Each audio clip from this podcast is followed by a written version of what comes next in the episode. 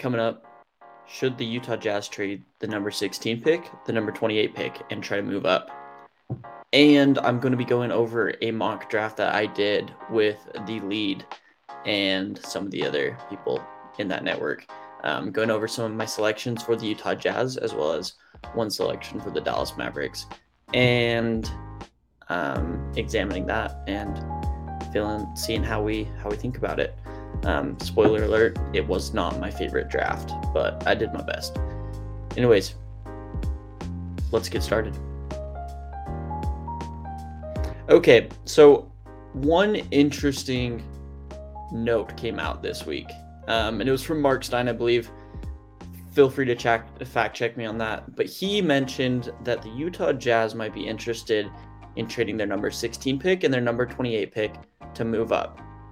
And historically, using two picks, two first round picks, one that's later in the first round and then one that's kind of earlier, you're probably not going to get up too far. Like, this isn't going to move the Jazz into the top eight. It definitely isn't going to, it's definitely not going to move them there. It probably wouldn't move them into like the top 10 either. So you're kind of looking like right outside or right there at 10. Um, it's possible that other assets are attached, but for the sake of this thought experiment, for the sake of this podcast, I'm just going to be looking at what it would look like if they traded number 16 and number 28. Looking at some of those teams in that range, um, including Dallas, OKC, Toronto, and New Orleans, who I think are all um, decent candidates. And then seeing if we can find the right fit, the right team, um, right right place to trade, and also just why why on earth would the Jazz do that? So starting with that last question, why would the Jazz want to trade number 16, number 28 to get into like the 11, 10, 10 to 14 range? Yeah. I think I think that's probably the range you're looking at. So there are a couple of reasons. If we're looking at the Jazz roster next year, you might not have a ton of open spots, and you definitely won't have enough playing time for three rookies. Two rookies, on the other hand, you do have enough spots, and you very possibly could have enough playing time for both those rookies, depending on kind of where their production is and if the Jazz make any other moves and um, just who the rookies are. So because of that, I think it's possible that the Jazz move up. Also, the nature of this specific draft class makes it so that there are certain prospects that, in my opinion, this draft, after about number nine, number 10, it starts to get really murky. I just think a lot of the prospects from like 10 to almost 20 are all so different and there are guys in there that you could really like. So there's the argument that the Jazz could be getting the same value of prospect at 16 as they could at say number 10.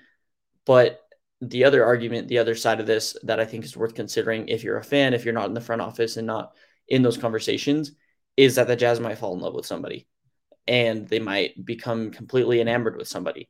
And we've seen this before. We've seen this with the Jazz front office. We saw it as recently as 2023 or 2017 when the Jazz decided to move up and draft Donovan Mitchell in a trade that included um, their pick that year, which I think was in like the early 20s for Tyler Lydon, Trey Lyles, and then they traded them to Denver for the number 13 pick, which eventually became Donovan Mitchell the Jazz loved Donovan Mitchell. They knew he was their guy that draft. And so they did everything they could to be able to move up. And honestly, thank you, Denver. Um, obviously, it, it did not destroy your franchise. You just won a you just won a championship. It wasn't a horrific miss. And overall, you're you're probably okay missing on it because you have won a championship now and Donovan Mitchell has moved on from the Jazz.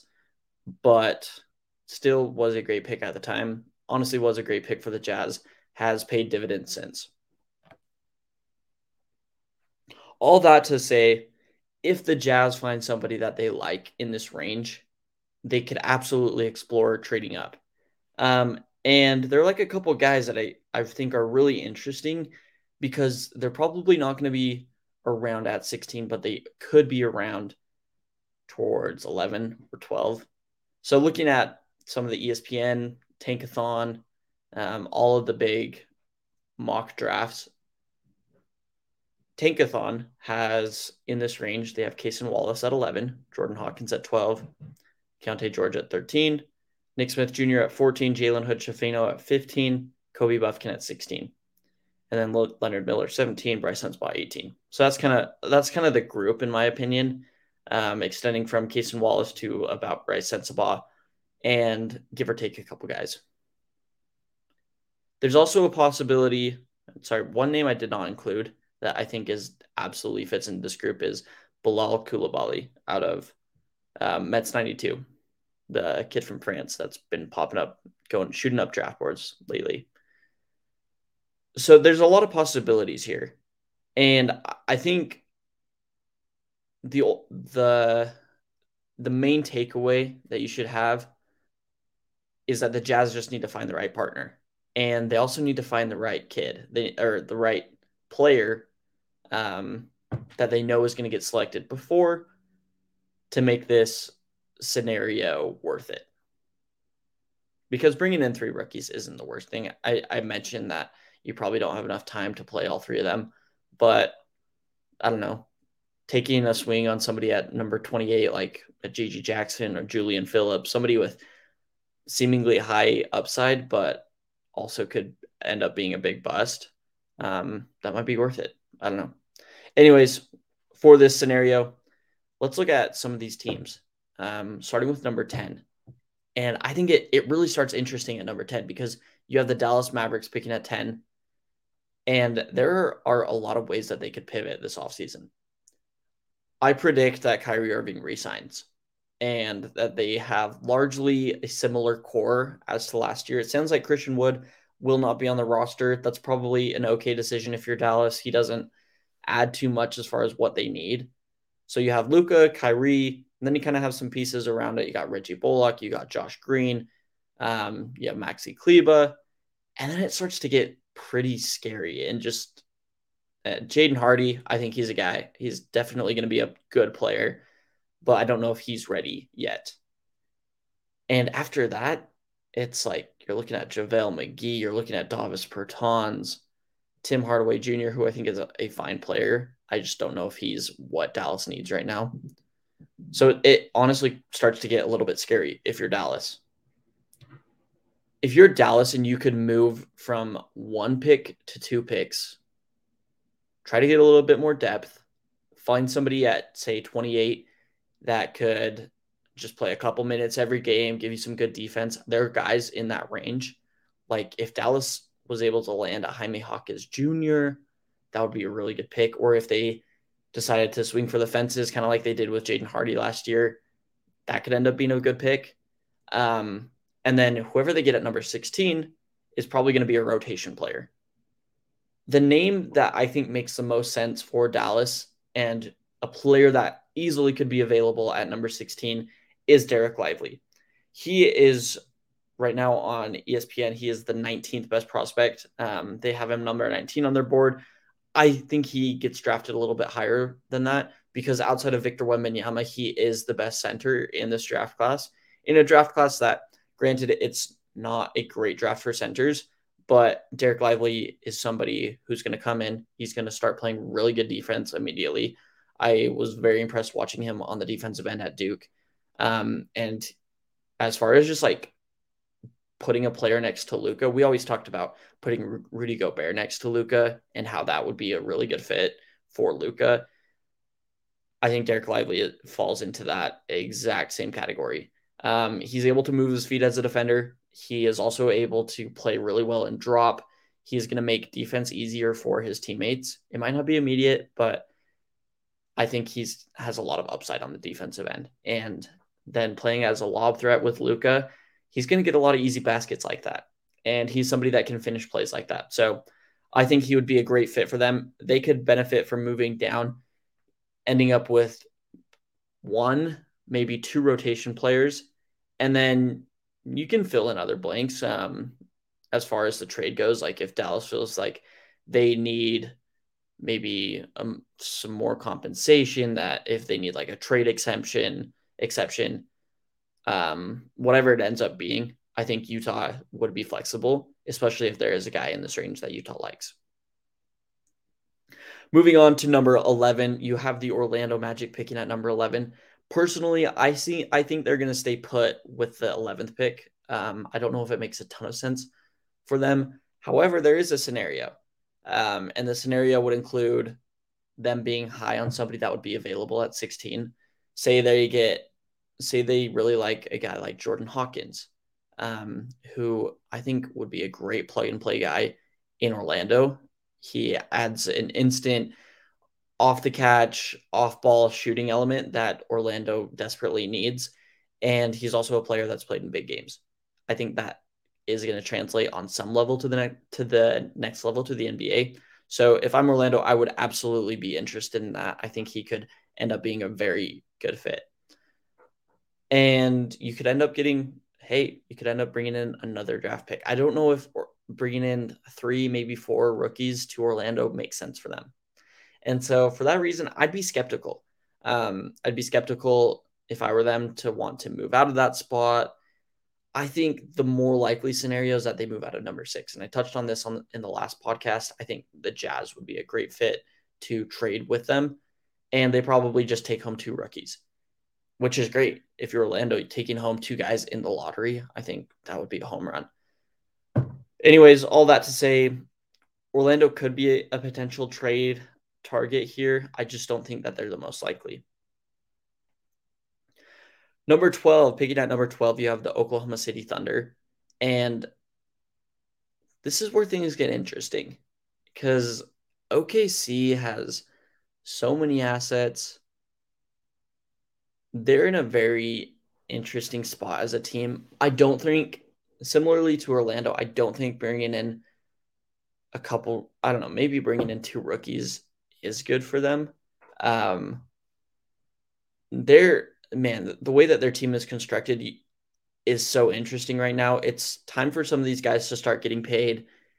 I'm really curious to see what's good, their roster is going to look like in like a couple of years because – let's say they pick at number 12 and they take a guy like Keyonte George and he hits, then you're in a position where you're having to pay Shai Gilgeous-Alexander, Josh Giddey, Jalen Williams, Chet Holmgren, Keyonte George, or somebody like that, whoever it ends up being. They're going to have to pay a lot of guys. So I think it's in their best interest to look at getting role players. And once you get to number 16, in this draft, I think that's where you start seeing guys that are a lot more on the side of being a role player. Similarly to Dallas, I think they could benefit from having a guy like Dereck Lively. Um, history suggests that a guy like Chet Holmgren might have a hard time staying healthy in this league. And the fact that he's already missed one year of play doesn't bode well for his future bringing in a guy like Dereck Lively would be incredible for a team that desperately lacks size. We saw it towards the end of the season. Um, they played in a couple key games, play in games, games that would have gotten them into the playoffs had they won. And they were severely lacking size. They had Jalen Williams, Jalen with a Y L I N, um, playing a lot of center. And while he, I think he did good as like a small ball five, that's not the long term answer if you're OKC. I think you need a, a, true rim protector, and I think Dereck Lively could be that guy. So if you're OKC, you might be looking at that and being and say, "Hey, we could we could absolutely move down in this draft." Um, looking at it a little more closely, they have the 12th pick, and then they kind of don't have anything after that. It's just the 12th pick. So if they walk out of this draft and they say, "Hey, we want to bring in two more rookies, we want to bring in even more youth um, and kind of keep this thing going just slowly but surely. Maybe developing a guy, bringing whoever comes in at number two, 28 on a two way contract or whatever that looks like. I think they could be a prime trade candidate. And if you're the Jazz, maybe you throw in another pick. Maybe OKC gives you the draft rights back to your number to your 2024 pick, I think that's a very interesting scenario. And they could be a good good trade partner for the Jazz. I think there's a lot to gain for them there. And getting up to that like number 12 spot would be very interesting. Number 13 is Orlando. Here's where things start getting, or number 13 is Toronto. Here's where things start getting a little bit shaky. I don't know if Toronto is a great fit for a trade partner right now. Um, however, they could benefit from having two rookies on their roster as well. I think we are going to see a youth movement in Toronto. They have a new head coach. It's likely that Fred VanVleet is gone. Gary Trent Jr. also has a player option that he can opt in or opt, opt out of, try to go get some more, some more money on the market. Um, OG Anunoby is a very likely trade candidate, as well as Pascal Siakam. I think there might be something there with Portland. Toronto is a very interesting candidate. And if Utah sees that there's somebody they can get at 13 that they can't get at 16, and that that player or that Toronto would be interested in simply the 16, the 28, and it's that simple, then that could be very beneficial for both teams. Utah could get their guy that they want. Toronto could walk out of this draft with two rookies, which might be a better situation. Hey, maybe they end up with three. Maybe they trade up for like the number three pick and walk out of here with three rookies. Then, if you're them, you're probably feeling a lo- little bit better about your future. You got some guys that you can develop slowly and build around. So I think Toronto is a prime candidate. Um, a lot needs to shake out in Toronto, though. I think you still need to see what happens with Gary Trent Jr. and his option. And I don't know if you're the Jazz, I think it, it could make sense if there is that guy. All this is contingent on the Jazz finding a guy that they really like and then being able to move up from there. Coming in at number 14, this is probably where I mean, I, I would say the same thing about Toronto, but it almost doesn't make sense to trade up because maybe there is a guy that you've absolutely fallen in love with, but I kind of think the guys around this area are all at like the same tier. Um, I mean, I don't I don't know how much of a difference there is as far as value between a guy like Jalen Hood Schifino and Kobe Bufkin and Brice Sensabaugh. Those are kind of the guys that you're getting in this area. So I don't know if New Orleans is a perfect candidate. New Orleans is running into an interesting problem um, take the Zion Williamson equation all out of it. And they're going to have to start paying some guys. CJ McCollum is making a good chunk of money. Brandon Ingram is making money. Zion Williamson is. And then you start getting to Herb Jones, who's a really good player. Trey Murphy, is a really good player. Dyson Daniels, what's he going to develop into? We saw a lot of flashes last year that can make you believe that he is going to be a really good lead guard in the NBA and a really good defender. So they're running into the same problem that OKC is running into, that Orlando could run into in a couple of years, where it might just be really difficult to pay all of your guys. And so they could look at trying to offload some salary and maybe moving down in the draft, bringing in a guy at 28 who, hey, maybe he hits and you probably don't have to pay him as much when a guy at 16. So I think if you if you're New Orleans, it could make sense to bring in a little bit more youth, um, and hopefully save money in the long run. If you're the Jazz, does it make sense though? Because like I said, I do think there is a lot of upside from having three draft picks and being able to take somebody at 28. The, the names I mentioned, GG Jackson, uh, Julian Julian Phillips out of Tennessee, Amari Bailey out of UCLA. He's somebody I would take a flyer on personally.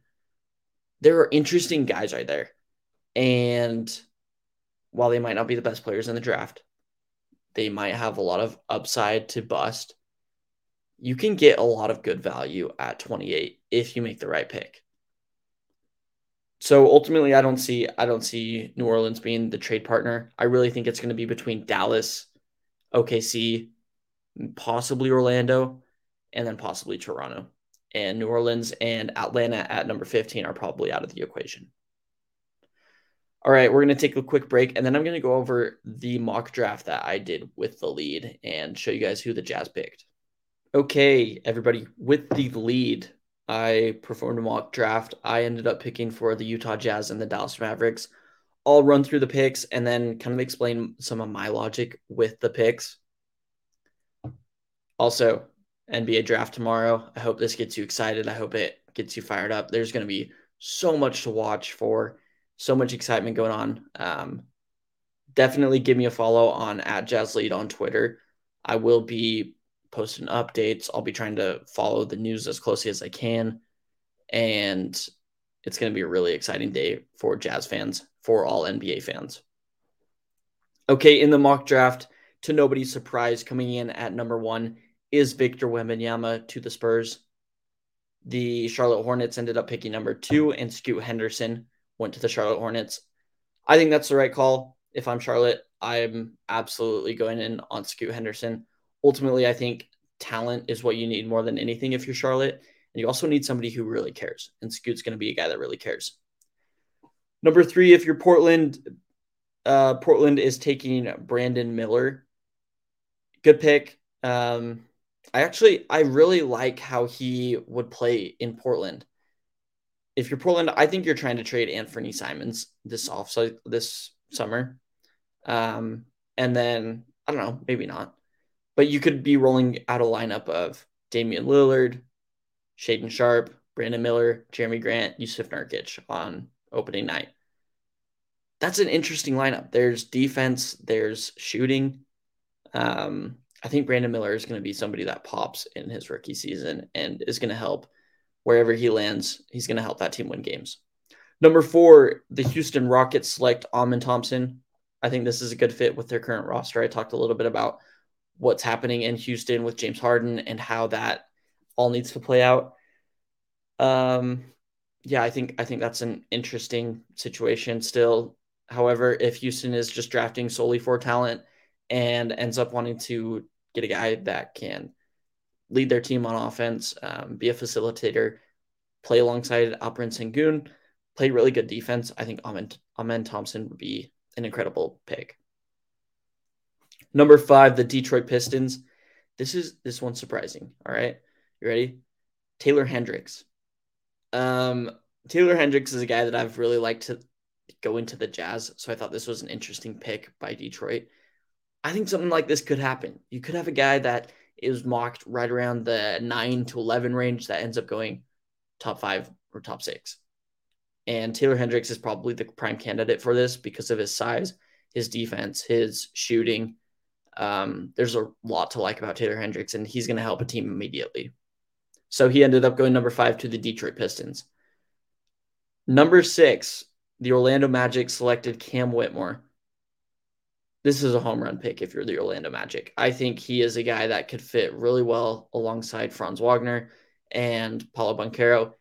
He probably would start out being as more of a spot up shooter, but there's a lot more to his game as far as being like a cutter a, a very explosive attacking the rim athlete.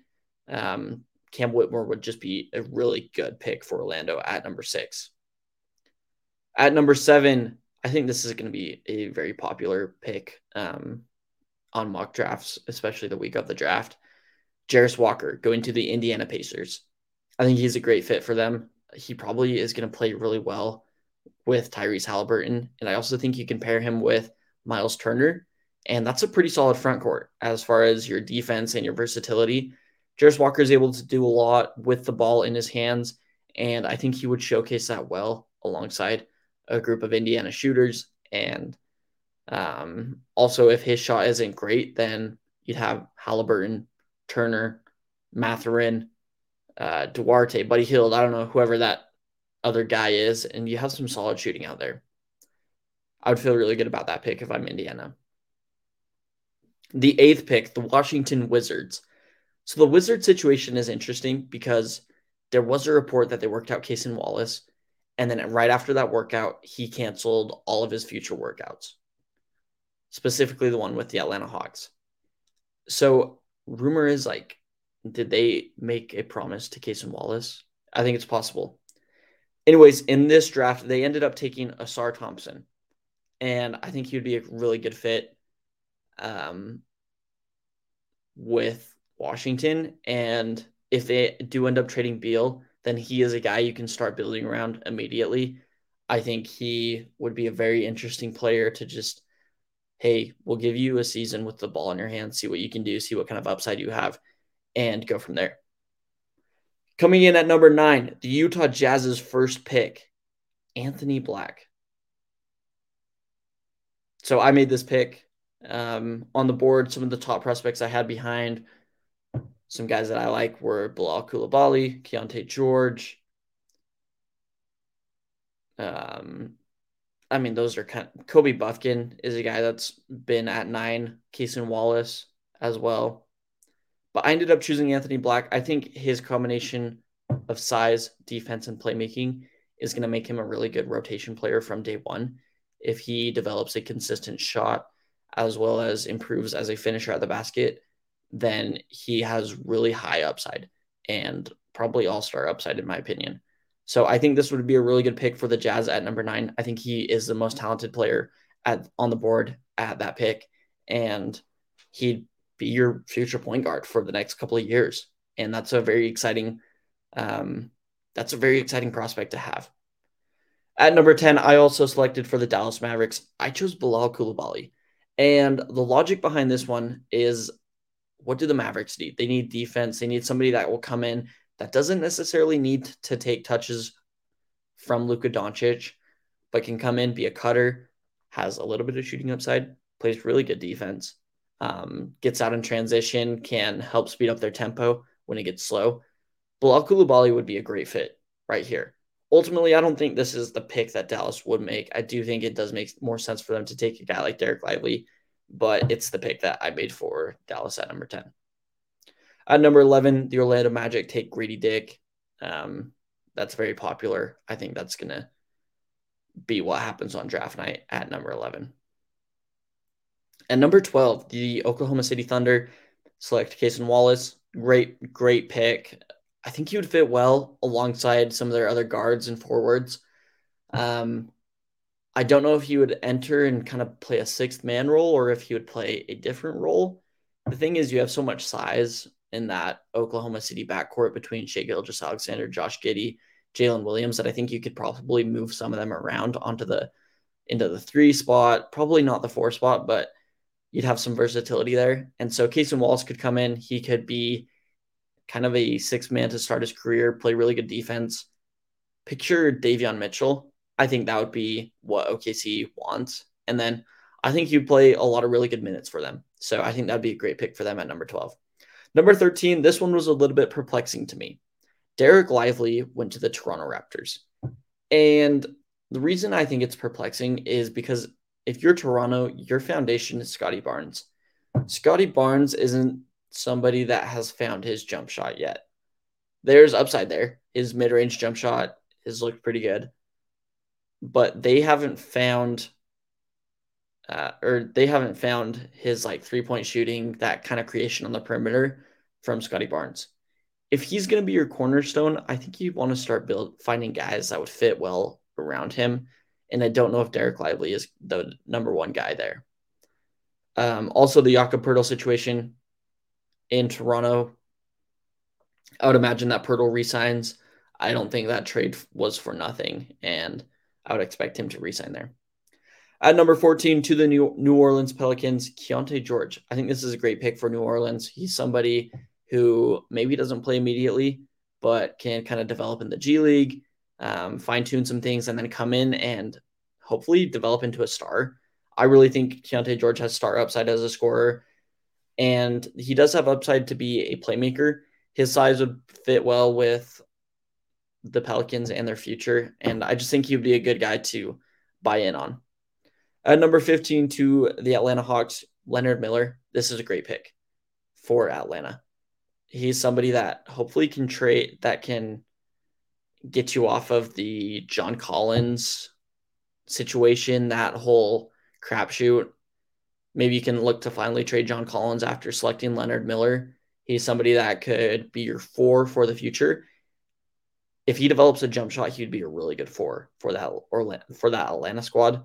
And I would be curious to see how he develops under Quin Snyder and in that system. Okay, I'm going to get to this next pick and then I'm going to run through them pretty fast. Number 16, Utah Jazz are on the board again. Some of the guys that are on the board right now are Kobe Bufkin, Jett Howard, Jalen Hood Schifino, Dariq Whitehead. Ultimately, my pick was was Brice Sensabaugh out of Ohio State. The other guy I was thinking about was Jalen Hood Schifino, and I just I didn't like the pairing of him and Anthony Black. I didn't think it made sense to take both of them in this at this stage of the draft.